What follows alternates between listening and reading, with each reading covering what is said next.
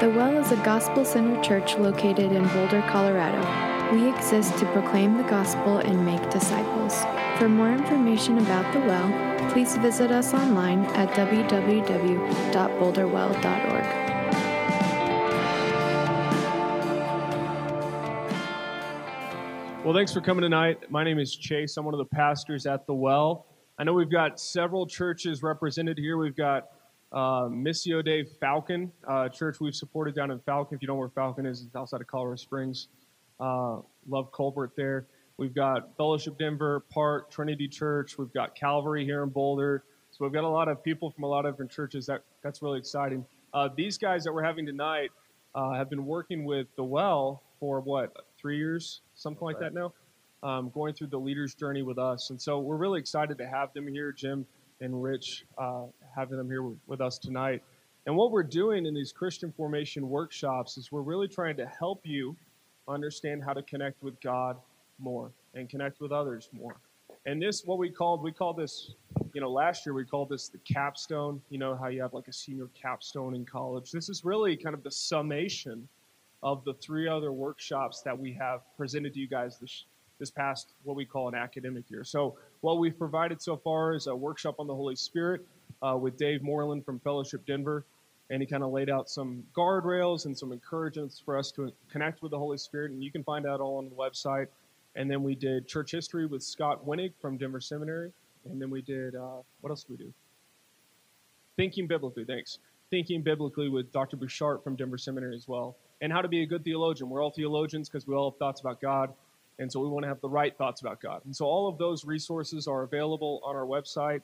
Um, and so you can find those there. But tonight, what we're focusing on in kind of the capstone is how we connect with God and how we connect with one another and how we do that well. I know a lot of us come from kind of a DNA which is very missional. Uh, that's a kind of a trendy word in our circles.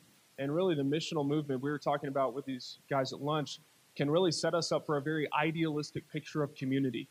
And when we actually get into community, it turns out to be real hard, right? It, relationships prove challenging. Uh, you have lots of difficulties in your own soul, and you encounter difficulties with one another, whether it's uh, a spouse, someone you're dating, or just friends in the church, or people outside the church, or parents, whatever it may be. And so tonight, Jim and Rich are really going to unpack the challenges you face and the rewards you face in deep relationships with one another and God. And so we've tried to give them a broad uh, topic, life in community, because we trust them a lot uh, with a lot of different stuff. And they've been, like I said, they've been working with us for three years on uh, just increasing our maturity as leaders. So I hope tonight's a blessing for you. The way it's going to work tonight is they're going to teach for about 50 minutes. We'll kind of have a Q&A after the first 50 minutes, and they can be as interactive as they desire to be. Um, and then we'll have a break, and then we'll do another 50 minutes, have some Q&A. So I hope you're ready to hear and receive and to foster that, what I'd like to do is pray for us before we start. So let's pray together. God, thanks so much that we can gather together and we can consider what it looks like to live in relationship with you and with others. I pray that tonight, as we hear from Jim and Rich, that we would be attentive, that we would be introspective in a, in a healthy way to foster a healthy relationship with you and with others. That God, you would develop our self awareness and our uh, ability to connect with you and with others, that you would increase our trust and our individuality and our initiative and mastery of all the different competencies you've given us so that we can honor you with our lives. We pray all these things because of what you've already accomplished in you, Jesus. Amen. We have eight grandchildren, and that keeps us plenty busy. We live in southern Indiana. Um, yeah.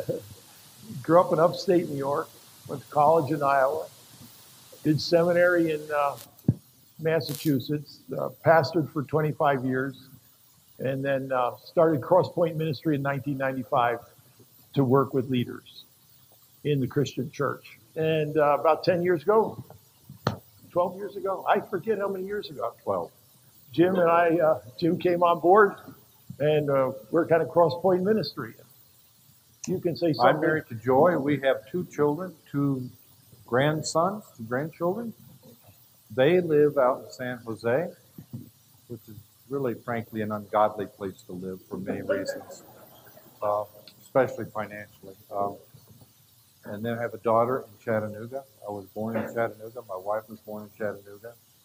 We were born in the same hospital So, same city, same hospital. Uh, we did not have the same mother. We're not from West Virginia, so uh, you know we're, we're we're good to go. Uh, been in ministry basically all my life. My father was a uh, pastor, planted a church. That was my earliest, some of my earliest memories, and then uh, was an evangelist, and um, then eventually a missionary. So I'm a PK, an EK, and an MK, which explains why I drool and some other things that will happen through the rest of the. Glad to be here and glad for this uh, opportunity. Thank you for coming. So, what we want to attempt to persuade you tonight is this just this simple statement that the quality of your life is dependent on the quality of your relationships. We really don't care how smart you are because we work with really smart people and some of them aren't doing very well relationally. And life's not a happy experience. The quality of your life is not dependent upon your intelligence, nor is the quality of your life dependent on your skill set or your competency in those skill sets. Now, it's important that you have some skills, and it's important that you're competent. We're not, a, we're not opposed to competency. But the quality of your life is not dependent on your skill set or your competencies. Nor is it dependent upon your position in your world or the money in the bank or the car you drive or the house you live in or whether you live in Boulder, Colorado, which is a great place to live. It really does depend upon the quality of your relationships. The quality of your life is dependent upon the quality of your relationships. so, what we want to persuade you is that we want to frame consciousness, your consciousness, to be that of a relational consciousness. We want you to have your first awareness to be about your relationships. Maybe it's your relationship with you. Or perhaps it's your relationship with someone else. Or maybe even your relationship with God. The quality of your life depends upon those circles of relationships. Now, we make no assumption that if you make the fundamental paradigm for perceiving reality relationships, that your life will be made much easier. In fact, it will probably become really challenging. Because when it comes to relationships, many of us prefer either denial or avoidance. Alan Jones, in his little book Soul Making, which is a really good book, by the way, talks about the majority of people in our culture, and he says this the majority of people in our culture prefer to live asleep. And what he means by that, they prefer to live asleep about themselves and hence they live, prefer to live asleep about their relationships with others.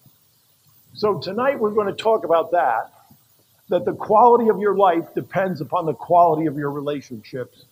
And doing relationships well so that they're meaningful and they're rich, even though at times they're very messy, is the most significant thing you'll do in your life. Now, why is it that we want to affirm? And by the way, I don't mean to uh, disagree with Chase, but we like to teach interactively. So if you don't understand what we're saying, and sometimes because we're both post 60, we're confused, you can ask us, and we're, we do not care. Uh, we'll try to clarify it. it. May work, it may not, but we don't care about that either. So that's what happens when you get after post 60. So we want you, if you have some questions, you have a comment, you want to interact a bit, you don't have to wait till the end, you can do that. Now, if we feel we're getting too derailed, we'll tell you that and we'll just deliver some more things. So, why is it this why is it our conviction that the quality of our life depends on the quality of our relationship? And it's simply this everything in this world exists by and for relationship. Everything. There isn't anything in the world that's not in relationship for the good of something else. We know that to be true because God, as Lord of the created order, is always in relationship to his created beings and his created order. So all of life, everything, is in relationship to something. And we know about the nature of God himself. That the nature of God himself is that God is a relational God. the distinctiveness of Christianity is that it's a Trinitarian God, right? We believe in a Trinitarian God. That's Christianity. And that Trinitarian God lives in an eternal relationship of love. God, in his essence, is a relational being who dwells in perfect communion, harmony, holiness, righteousness, and love. So we have a relational God who's created a relational world. now, you and I, oddly enough, maybe not oddly, you and I are here because of a relationship. All of us came from a relationship. I assume that. And we're dependent upon human relationship for human creation. We're created by relationship. And we're created for relationship. One of the most exciting areas in psychology is neuropsychology. And in the last 10 years, neuropsychology has been explosive in the information it's provided that confirms much of what we know is true in the scripture. Neuropsychology has made the point that we're designed by and for relationships. For instance, it talks about and discovered about 10 years what are called mirror neurons or mimicry cells. And the purpose of mirror neurons in an infant is that they can borrow the brain of their caregiver. And borrowing the brain of their caregiver is the means by which an infant will soothe their primitive anxiety. And it helps them manage their world. Their mirror neurons establish the capacity of them within two weeks to discern facial expressions. And the discernment of facial expressions is one of the key elements in navigating relationships throughout our lives. Isn't it interesting that neurologically we are structured and neurologically wired to be in relationship? It's amazing when we hold ours. first and now our second grandsons, only a couple months old, held him. And and even though he's so small, when you smile, you know what he tried to do back? He tried to smile back. Now, why would he smile when we're smiling at him? Because what Rich just said. He's got mirror neurons that take their cue from mommy and daddy or grandpa and grandma and do that on his face. That's astounding. We're created by relationships. So he's going to learn some things by being in relationship with us. In fact, for a moment, if we think about it, human identity is established relationally. In fact, when we think of how we become a self, we become a self because we have permeable souls. You have a permeable soul. You know the old adage, sticks and stones will break my bones, but names will never hurt me? You know that's a lie. And you know that's a lie because you have a permeable soul. So, literally, you internalize the presence of other persons.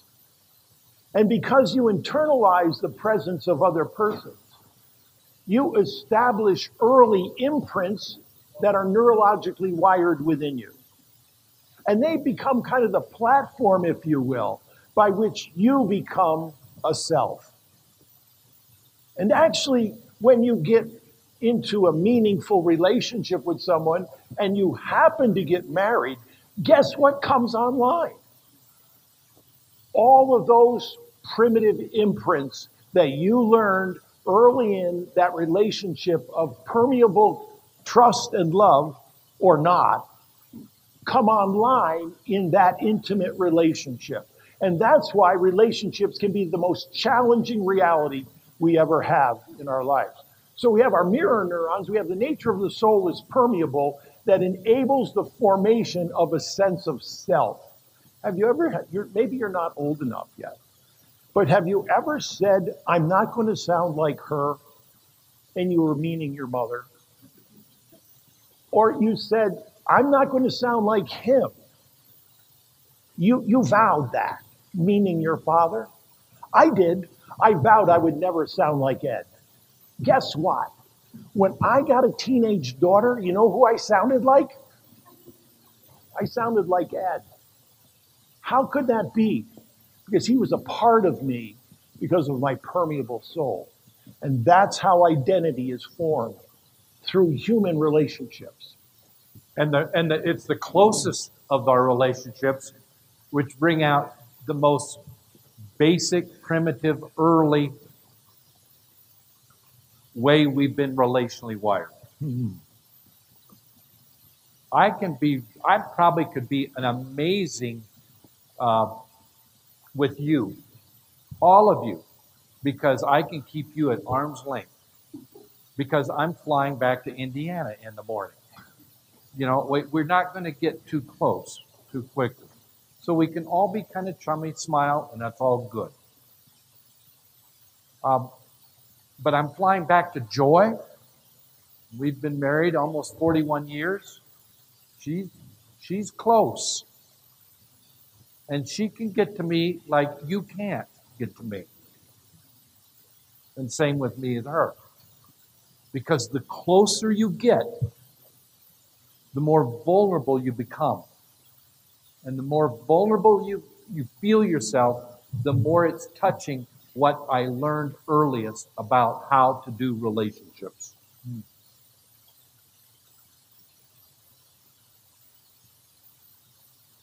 So Make sense?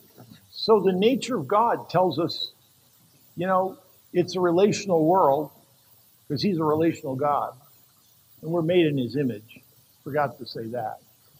We're made in His image, so we're relational beings. We have these mirror neurons that mimic things early on in our lives, and we have a permeable soul that where we can borrow and develop an identity through relationships with other people. It's sort of interesting. What did Jesus say the great commandment was? Love God and love others. Why in the world would Jesus say that? Why didn't he say, why don't you think with all your heart, mind, soul, and strength? Or why don't you act with all your heart, mind, soul, and strength? He said, No, you love with all your heart, mind, soul, and strength, and you love your neighbor as yourself. Why in the world would Jesus make it about love as the great commandment? The summation of all the scriptures is love because the fundamental paradigm for our lives is relational. And the means to navigate it is through love. And he sets a particular trajectory of the nature of that love. So we find Jesus himself arguing, if you will, explicitly and implicitly. It's about relationships. For after all, when Jesus came to the first disciples, he didn't say, Hi, boys. He said, Follow me. That's a relational command. Whatever else it is, it's an invitation to relationship. And Jesus sustained that for three years with those men, and as well, many women. We have a whole section in our notes on relational knowing, which we don't have time to develop. We want to just say this about it. If you're going to know anything, you'll need to love it. You'll need to be in a relationship of love with it. And the things you love most, you'll know best. Eleanor Meeks makes this point, or Esther Meeks makes the point in her book, on epistemology, covenant knowing, that those who want to know something deeply and truly and fully love. Because to be in relationship with something, to really enter into it, to grasp what it is and what it means, will require love. If you want to know someone, you will need to love them. And if you wish to know yourself, you will need to love God, who will enable you to love yourself. Isn't that amazing that it's not so cut and dried, objective as to how we know something? It's really not. The first movement of knowing is loving and actually probably being loved by that. Rich loves early American art I do. and he knows something about it because he loves it. I didn't cultivate that love. I'm just okay with five dollar reprints, you know, at the at the uh, flea market. I grew up in Canada in the bush. You didn't even have pictures on the wall. I mean, it just You had guns. you had guns on the wall. I know something about guns because I love guns.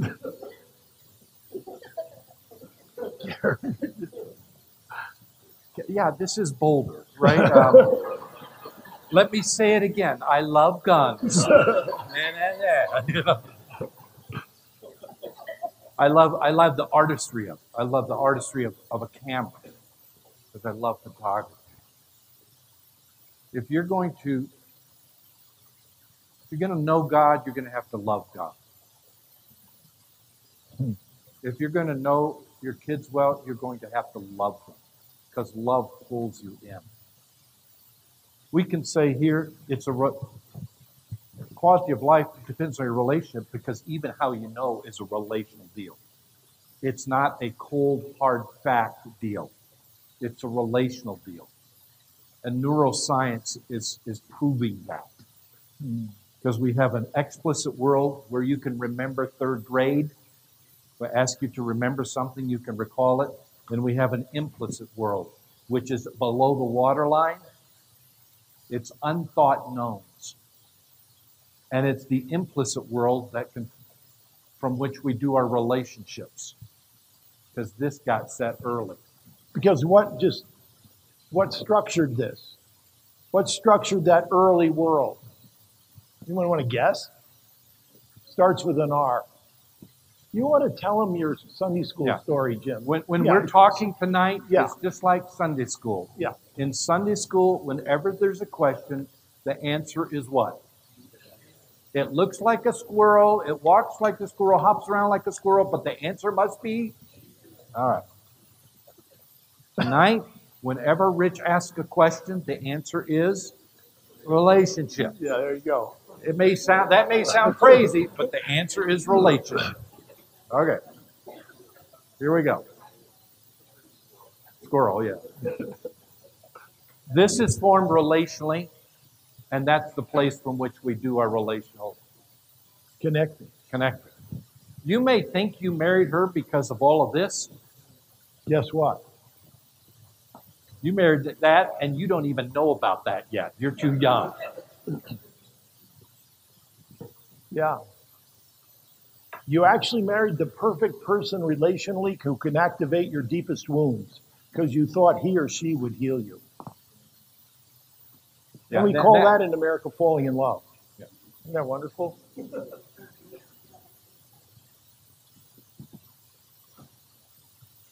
know, when we think of the the gospel that comes through Jesus, the gospel is throughout a relational reality. The essence of the coming of Jesus, his cross, his life, his cross, his resurrection, and his ascension, is for this that you might participate in the life of God. That's why he came. And the life you live now as a believer in Christ, you live every moment of the day, every second of the day, every day of the week, every week of the year, and every year that God gives you. You live it in participatory communion with the Father, Son, and Holy Spirit. And you live it so profoundly that way that God says, I come, and because your soul is permeable, I'll take residence within you. So while the incarnate Son, now dwells in his resurrected body in the presence of the Trinitarian God in heaven, the Holy Spirit of God has decided to come and dwell in you and me. That's a staggering reality in Christianity. It's one of its grandest miracles. But it speaks to the essence of what Jesus was after in teaching the gospel the gospel of Jesus Christ, the inauguration of good news and the reign in the kingdom of God in Jesus Christ, is that you may have communion with the living God and that you may live in participatory communion. And as Paul says it in Romans 8, what will ever separate me from the love of God? And his answer, nothing. Nothing in all creation. Because it's an impossibility, because God has chosen you and has taken residence in you. And now you live in eternal communion with the living God. That's a relational reality. That's the essence of your identity. And that's why the most significant paradigm you and I can ever live with is a relational paradigm. And if we forget that, it affects the development and maturation of our spiritual life and our psychological life as well.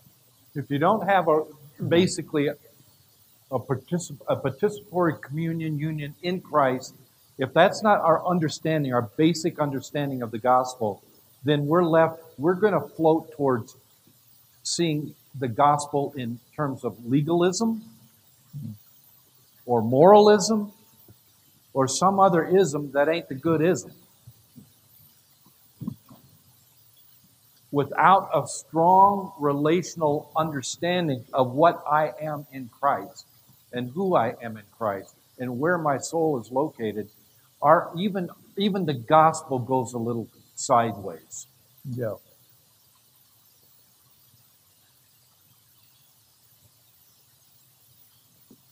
Our dear brother here, we were getting to know each other. He confessed he's out of a Baptist background. You know, when he was way young, he's gotten over it now. Thank you know. Oh, okay. and and we were kind of comparing notes because that's my background: independent Baptist, fundamentalist, King James only, no slacks on women. My hair wouldn't pass the test, it's too long. Um, and it, the, the point I'm making, it gave me some good stuff. It set some foundational stuff of things I need to know. But without its focus of understanding the gospel in terms of who we are relationally in Christ, it really veered toward a legalism, a fundamentalism that was stifling, and, and a whole generation has walked away from it.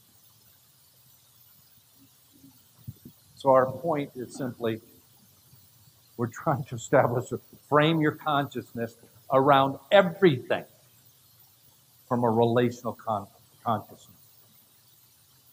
You, in, in other words, you see morality in terms of relationship. Morality is serving relationship. Why does the why why does Scripture say don't don't do that? Don't lie. Why does it say that? Because God just kind of said, "What could I do to make their life hard?" Okay, lie. Let's, well, why did He say that? Because what is that like in relationship? Helpful or not? not All morality is in service of something. It's not an end in itself. It's in service of a deeper, richer, more healthy, holy communion. See, if you don't have a relational paradigm, you become a legalist. If you're a if you want to be a virtuous person. See, virtue is not in service that we God can say to us, "You're a good boy and you're a good girl." The purpose of virtue is to facilitate communion. That's the purpose of virtue. It's to facilitate communion between us and among us, and is to facilitate communion with the living God. A virtuous person can live open heartedly. And living open heartedly is one of the essential means for relational connection and communion.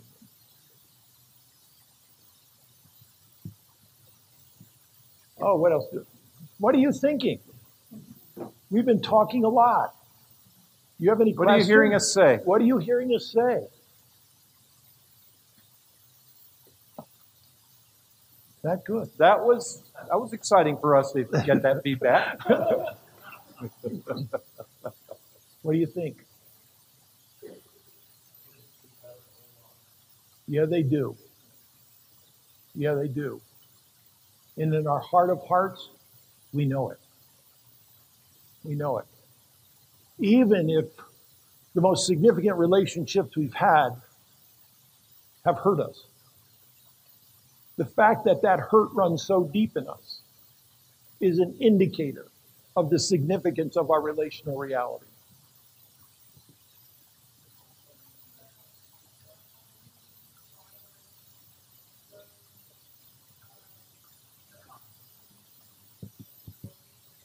Yeah. How do we do that? How were they formed? There you go. It looks like a squirrel, but relationally. There you go. They're good. How are they transformed? There you go. That's why God called together a community of faith so we could live in community and we could learn to do it again differently. And that, that's why relationship, by the way, that's why relationships are so messy. Because the closer you get in a community of faith, the more primitive the activation of your stuff. And whenever early stuff gets activated, it's always more messy. Like Jim said, hey, we can have a great time tonight. I could like you and you could like me. I'm leaving tomorrow. But if you had to live with me day in and day out like Sally does, that would be different. Trust me, it would be different. Very different. Because the greater the intimacy, the greater the activation of the earliest parts of who we are. And if you've been married more than, what should we say, two nights? Let's go the benefit of the doubt. Three. Three. That's a, that's a, You know this is true.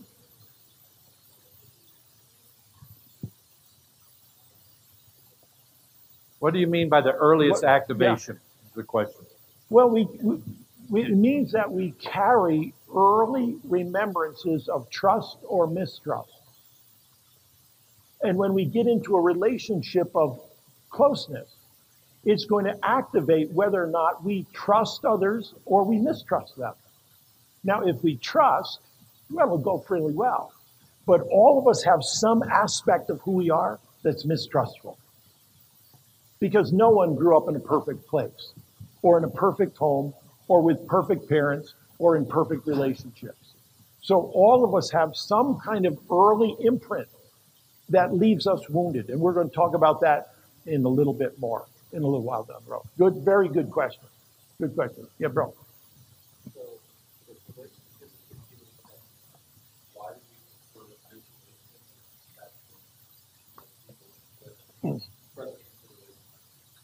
If relationships are the way God has ordained to heal us, why do we prefer uh, To avoid isolation, avoidance?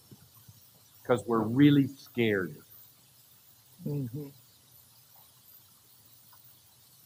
We're not sure how to be loved. Yeah. Because that being loved is, is being open enough, vulnerable enough to actually be loved. And many of us have experiences in our past that make us say, uh uh-uh, uh, i am not going there again. I was hurt in a church, or I was hurt in a marriage relationship, or I was hurt really deeply by a friend. So we're basically scared.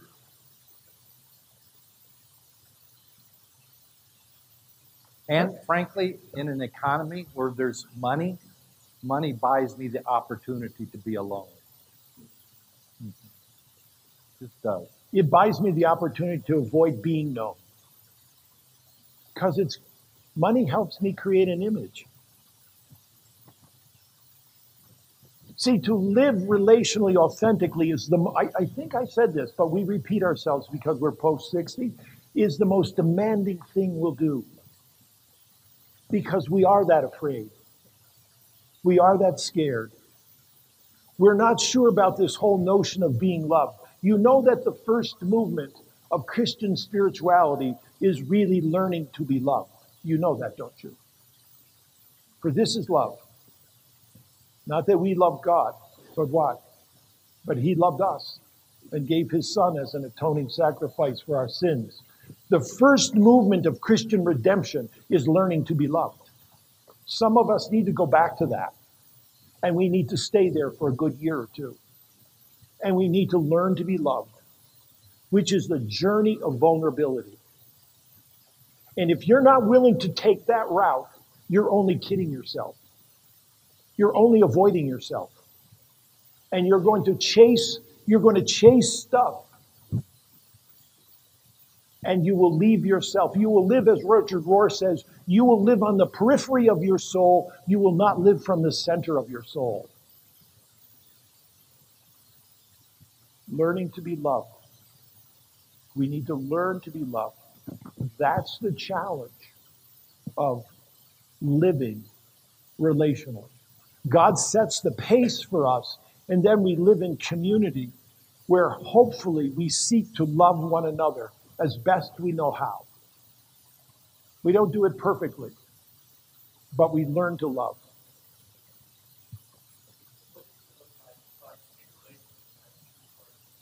Yes.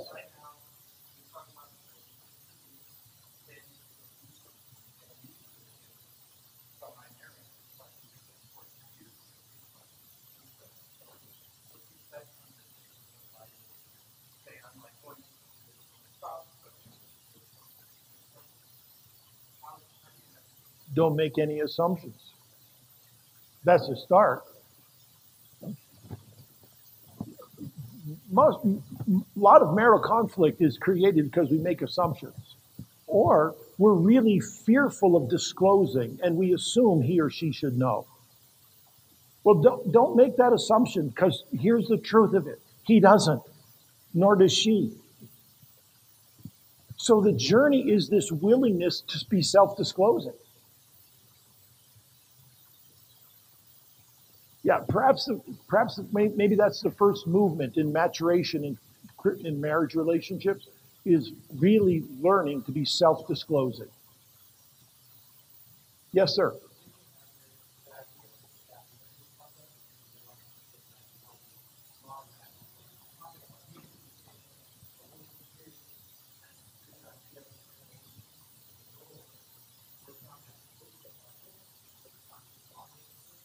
That's correct.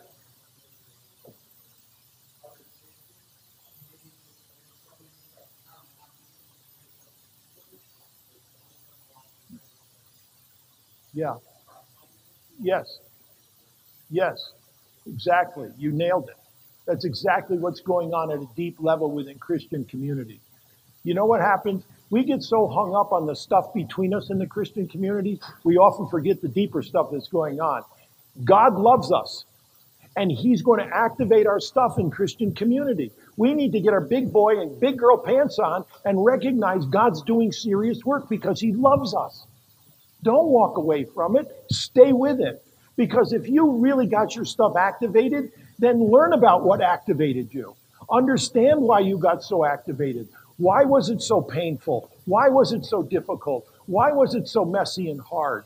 Don't run away from that. Live into it, lean into it, and you will find there the presence of God. Yeah. See, see the activation as God's invitation. Yeah, there you go. God's saying, you, way back before you understood anything and still probably don't understand, much. You, you absorb some stuff because you live in a fallen world. You absorb some stuff that makes it hard for you to be loved and thus hard to love. And I'm after changing that because the desire of your soul is to be connected, is to be is to be in deep, significant relationships. Well, if, if we're going to get there, we got to address some things. And we're not going to address things until they come online and I start feeling it. So whenever someone really pisses me off, that means makes me upset. This is Boulder. They oh, talk like is, that, uh, I think. I, can say what is what is going on here. I can actually see that as an invitation around developing or or something in my relational capacity. Yeah.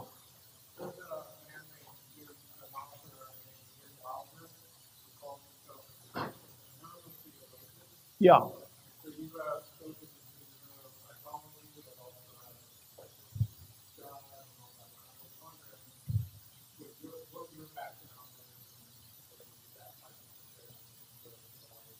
Well, I just read stuff.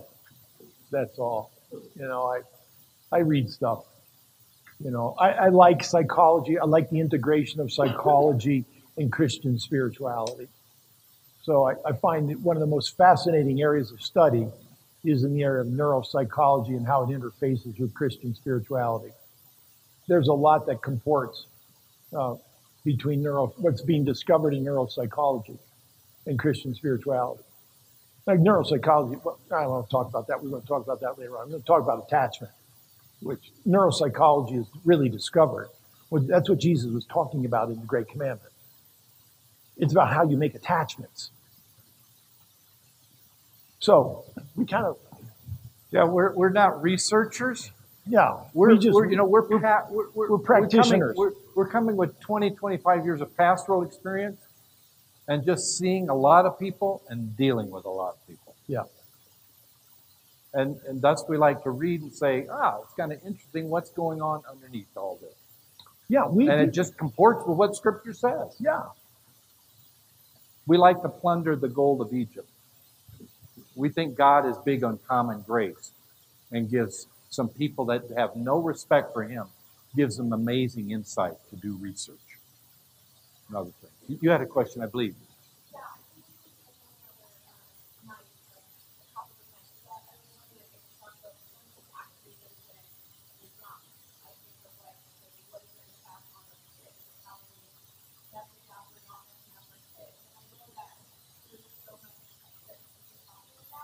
yeah. Yeah, two points. Yeah. Best cultivated church presence, bar none. The radical transformation that's happened in Western culture that's contributed to the escalating suicide rate, particularly among women, among young girls, is that there's now primarily peer attachment compared to parental attachment. The most significant thing you can do as a parent is be present. In fact, the most significant thing any of us can do is be present. Because when we show up with our own transformed and transforming presence, other people internalize that and it changes them. The most significant thing about parenting is presence, presence, presence, presence. That means time and space. I need time and I need space to be present to those little people. If I don't show up and be present to them, they will find somebody to be present to them, and that will be their peer. Be your, if you're a parent, be their parent.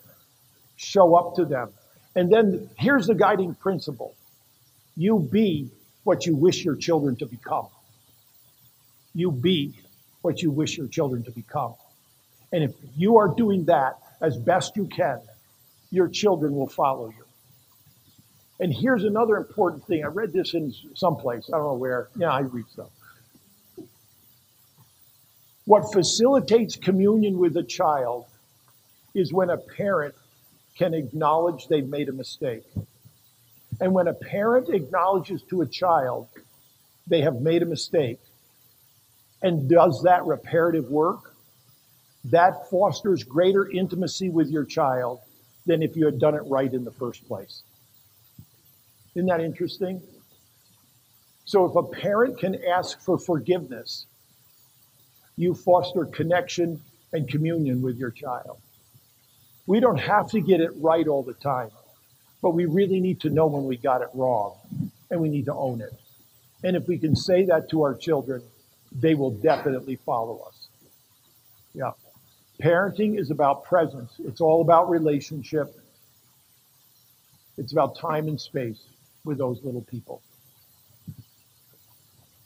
Yes, sir.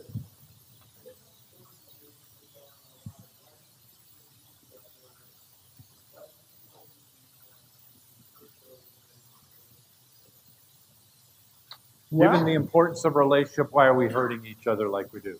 Why is it so Yeah. easy? What, what do you think? Could be that sin, because, because it's a fallen world, because we're, we're sinful creatures, you know, we still have the flesh. And you know what? The truth is, many, many folks do not have healthy relational skills. They just don't. They haven't lived in healthy homes. They have no experience of being close or connected. They've been deeply wounded through relationships. They come to church and they try, and they find out, just like you and me, we mess up and screw up. And we hurt people. You, you see, the gospel has made provision for this when it talks about sacrificial loving, right? It gospel talks about sacrificial loving, and it talks about forgiveness. Why is there such a great emphasis on forgiveness in the community of God's people? For the very reason you said. Because there's a lot to forgive. Because there's a lot to forgive. Actually, we'll answer your question after the break. So that's, we'll want to have at least one person come back. Okay. so we'll try. We'll try to. We seriously want to address some of that. It's it, it, it's complicated, but it's it's basically because my relational capacity, my situation in life, and the demands of life, and the relationships of my life are outrunning my capacity to do my relational capacity. You know, we say this often of young leaders. The worst thing that can happen to many young leaders is that they succeed because their success will take them beyond their relational capacity to manage it. Jim's raised a very important point about relational capacity. We have to learn to develop relational capacity. We need to learn to develop psychological resiliency and spiritual steadfastness as key elements of doing relationships. And for many people, that's very difficult to do. Just in, yes, sir.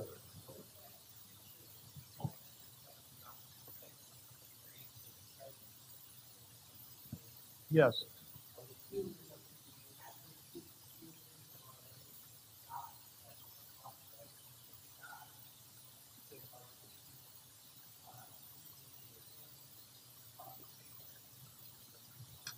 Absolutely. Yeah.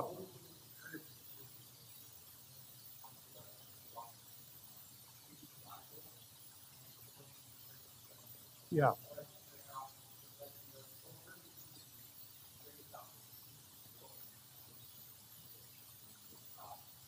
Make a commitment when you're at church to be relationally focused with those that are there. You know, it's as simple as when you greet someone and ask them how you're doing, you listen. You, you, You look them in the eye. you look them in the eye. Actually, And if they tell you something, you follow up the next week. You, you just you, you follow. You know, there's a buddy. A friend, we were going to. We moved over to this little town. We go to this little Baptist church. This is backwards as hell. And, and we, we go there every Sunday and we, we do the best we can. But there's a guy in this church and he came up to me just, you know, I'm just getting and said, yeah, I'm really having trouble with my breathing. And I said, no, I'm sorry. I, you know, you just having, and he can't figure out what's wrong. The next week I went back to Jim and I said, Jim, how are you? He just started, he had tears in his eyes. It's just that simple. It's, it's not rocket science. It's hard because along the way, if you've been in the church at any length of time, you're going to get hurt. You're going to get hurt in the church.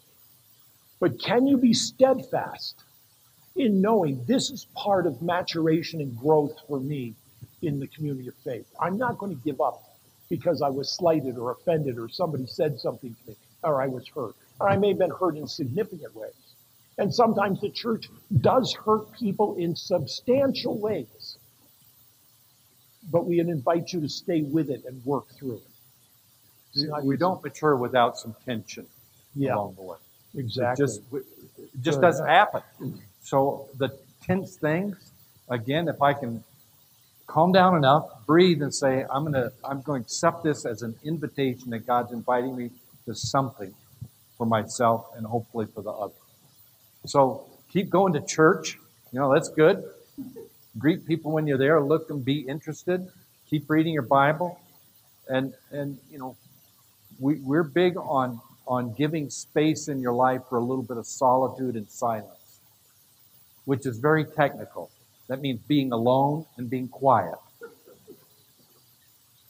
And you got a place to do that here. And you really, not, you know, not too far west. You got a place to do that. Yeah. So can, and and and it's me. I like what you said earlier. God's Spirit starts doing stuff in this implicit part of me that's below the waterline that I don't even know is going on. Absolutely. That's why the scripture just calls us to persevere by faith, trusting that he who began a good work in you is, is, is working. And, And, when and when we don't see a lot explicitly, we can get all, you know, our spiritual underwear in a wad and just, you know, we're just, you know, we're very anxious. Which comes back to can am I am I trusting? Am I trusting that this God is for me? That he loves me with the love that he loves his son because I'm in his son. And the Spirit is ministering that to me. Can I trust that? Thank you for listening to the Well podcast. For resources and information on how you can support our mission to proclaim the gospel and make disciples, please visit us online at www.boulderwell.org.